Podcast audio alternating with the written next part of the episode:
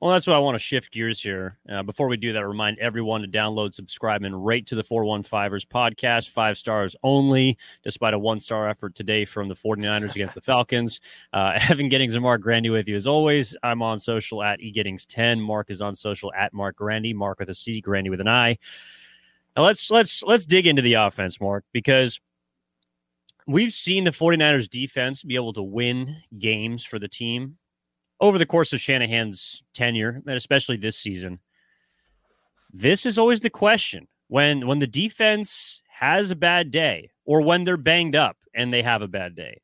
Can the offense pull its own weight? And I don't think it was all on Garoppolo today. Sometimes it absolutely is. Against Denver, it was. He was terrible in the second half. But the 49ers offense, because of some early mistakes, because of turnovers, because of drops, because of ill timed penalties. This is an offense with very little room for error if they do not run the ball effectively, which they did not today. And that is to me why you end up with 14 points against a Falcons team. That is why you're playing from behind the entirety of the football game.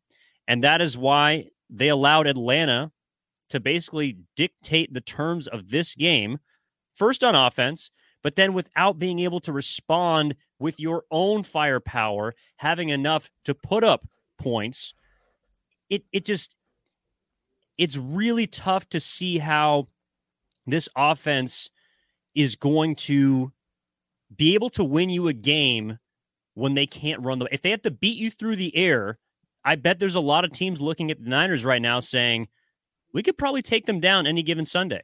Yeah probably licking their chops. And you know I'll, I'll admit that Jimmy Garoppolo, I thought was pretty darn good in the first half. It took a little bit to get going. Didn't score on the first drive. In fact, back to back three and outs opened things offensively for the 49ers. It was 14 nothing, two three and outs for the 49ers. They got the ball back after the defense had, had a big sack. I believe it was Drake Jackson, a sack of Marcus Mariota right at the line of scrimmage to force a punt. Niners got the ball back, and Jimmy Garoppolo led him right down the field uh, four for four, 48 yards and a touchdown. Next drive after another stop by the Niners defense. Jimmy Garoppolo, three for three, 31 yards and a touchdown, both to Brandon Aiyuk, who kind of had his breakout game offensively, at least, you know, in the, the statistic numbers. Uh, Kyle Shanahan will say he's been playing great even without those catches. But in those two drives offensively, Garoppolo was perfect, seven for seven, a couple of touchdowns. And the, the Niners offense was humming. But of course, that's all they scored. I, I do think he deserved better in the second half, Evan. Uh, he threw a beautiful deep ball to Ray Ray McCloud. It just bounced off his fingertips. It's one that he has to catch.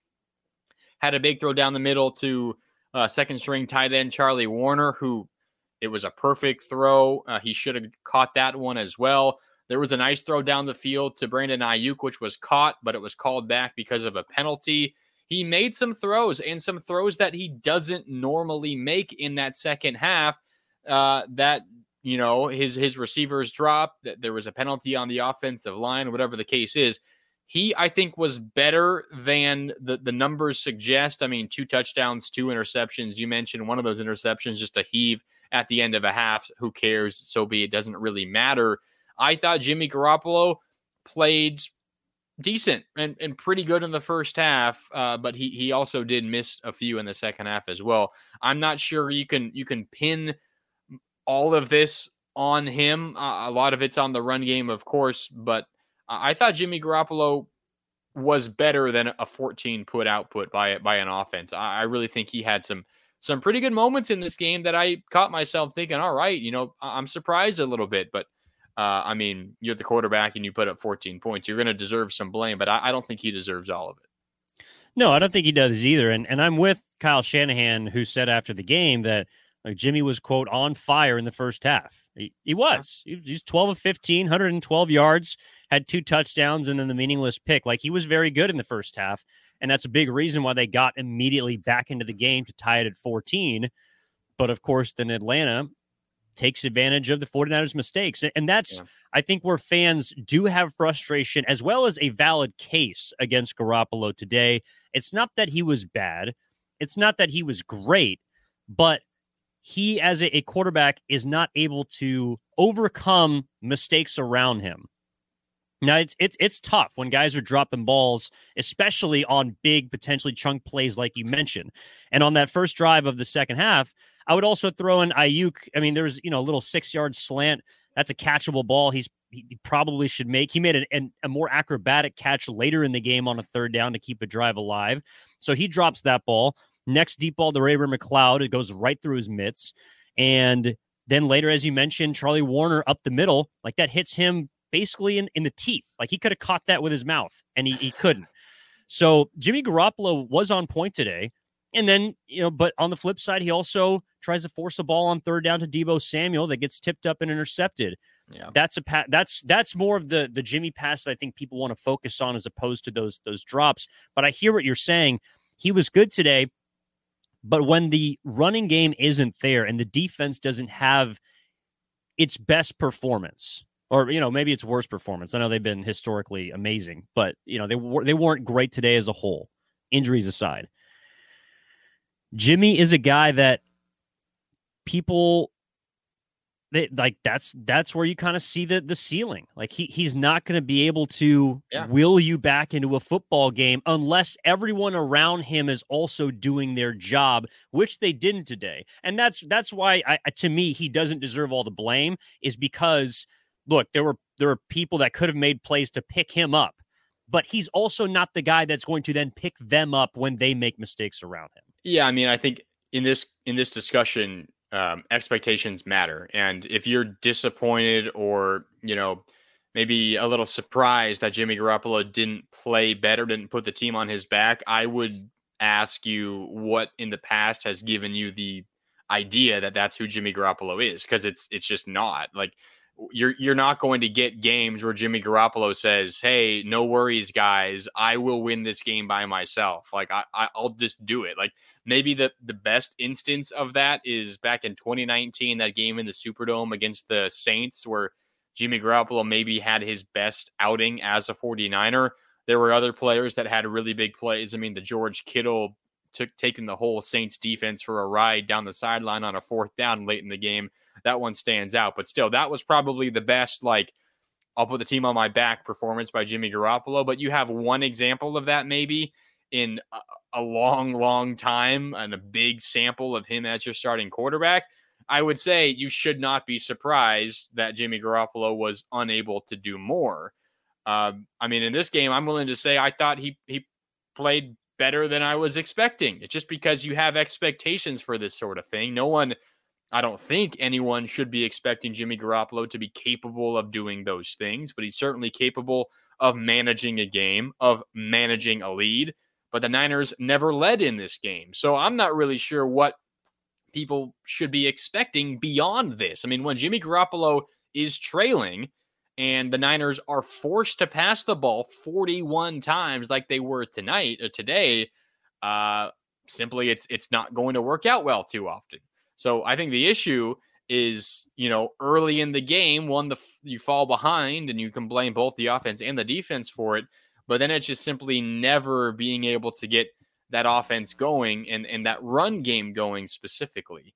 Um, and I think that's where expectations come in. You can blame Jimmy Garoppolo all you want, but the reality is, I think the Niners and most people know Jimmy Garoppolo is not the quarterback that's going to be able to dig you out of that hole. So you need to do so elsewhere, specifically the run game, and it just never happened. So um, I, I'm I'm with you that Garoppolo does not deserve all the blame, but I think also you have to consider expectations because it's just it simply is not going to happen often where Garoppolo is able to to bring your team back from the brink like some other star quarterbacks do, because that's just simply not who he is. No, but can you understand how fans might view this game against? I, am not going to call Atlanta inferior. To me, that's a that's a term for a team like Carolina, but they're average. I mean, they're they're probably close to a 500 team, maybe a game above, probably a game below by the end of the season. Can you see how fans would feel like well, if you can't do it against Atlanta, why would I expect you to be able to bail us out in a game where it does matter? In a game like the playoffs, in a game where, I mean, and, and, maybe, maybe, that's just not your expectation, but like I think that's where fans are, are people are just more um, more disappointed because maybe you're hoping for something that's not there, but like that that's that you also see like I said, you see the ceiling of this team. I mean, I, I would suggest that don't get your hopes up when it comes to Jimmy Garoppolo in that regard. I mean, he's again, he's a he's a fine quarterback. He's better than replacement level, but he's not the guy that is going to take your team from down 14 points in the second half and come back and win the game when he's getting nothing from his running game. It, it's just simply not going to happen. And I would totally agree with the fans that that watch a performance like this and say, if he can't do this against Atlanta, how is he going to do it in a a bigger stage against a better team, potentially with higher stakes like playoffs on the line or in a playoff game? And I would say that's a fantastic question because he probably won't. Again, it's it's nothing against Jimmy Garoppolo as a person. We've talked a lot on the pod about he's, you know, one of the more level-headed quarterbacks that this league has seen in a really long time, but he's just simply not the guy that's going to put together performances that'll bring you back from games like this. I mean, you look at some of the nine, uh, some of the numbers for Kyle Shanahan, and a lot of these go hand in hand with Jimmy Garoppolo. Since Kyle Shanahan took over as head coach in 2017, the 49ers have been trailing by seven or more points entering the fourth quarter 24 times. Can you guess how many times they've come back to win those 24 games? Again, most of them coming with Jimmy Garoppolo as their quarterback. I don't know, like four, zero. Hmm. They've been trailing by seven or more entering the fourth quarter. They've had some second half comebacks, but seven or more entering the fourth quarter 24 times under Shanahan, and they have not won once. It's just simply not going to happen with the way that this this team is set up. And I think a lot of it is based on who the quarterback is. Shanahan will change things based on who's quarterbacking. But when you have this guy as your quarterback, you're going to have to deal with the fact that you're probably not going to be able to make some of these wild comebacks like you're seeing across the rest of the NFL. Well, then, then let's let, let's transition to that last drive, that last drive on offense for the 49ers, because I felt like that was kind of a, mo- a microcosm of the game, and maybe a microcosm of some of the issues that you're talking about with the, that 0 24 record when trailing by seven or more in the fourth quarter. They go 16 plays in 80 yards in 8:15. The drive started about 10:30, I think, in the fourth quarter as we talked about, the defense got a couple of stops yeah. and they, they had the 49ers in a position to potentially come back from down seven or more in the fourth quarter. Eight minute and 13 second drive, 16 plays, 80 yards, turnover on downs, zero points. That was basically the game. I didn't see any sense of urgency in that drive. And it wasn't even because of Jimmy. Like, maybe you could say, hey, Garoppolo's got to rally the troops and get them to the line and, and do that. But like, I just saw zero sense of urgency in terms of play calling, in terms of recognizing the situation. And it, it was it was almost like Kyle Shanahan was playing to not get more guys injured.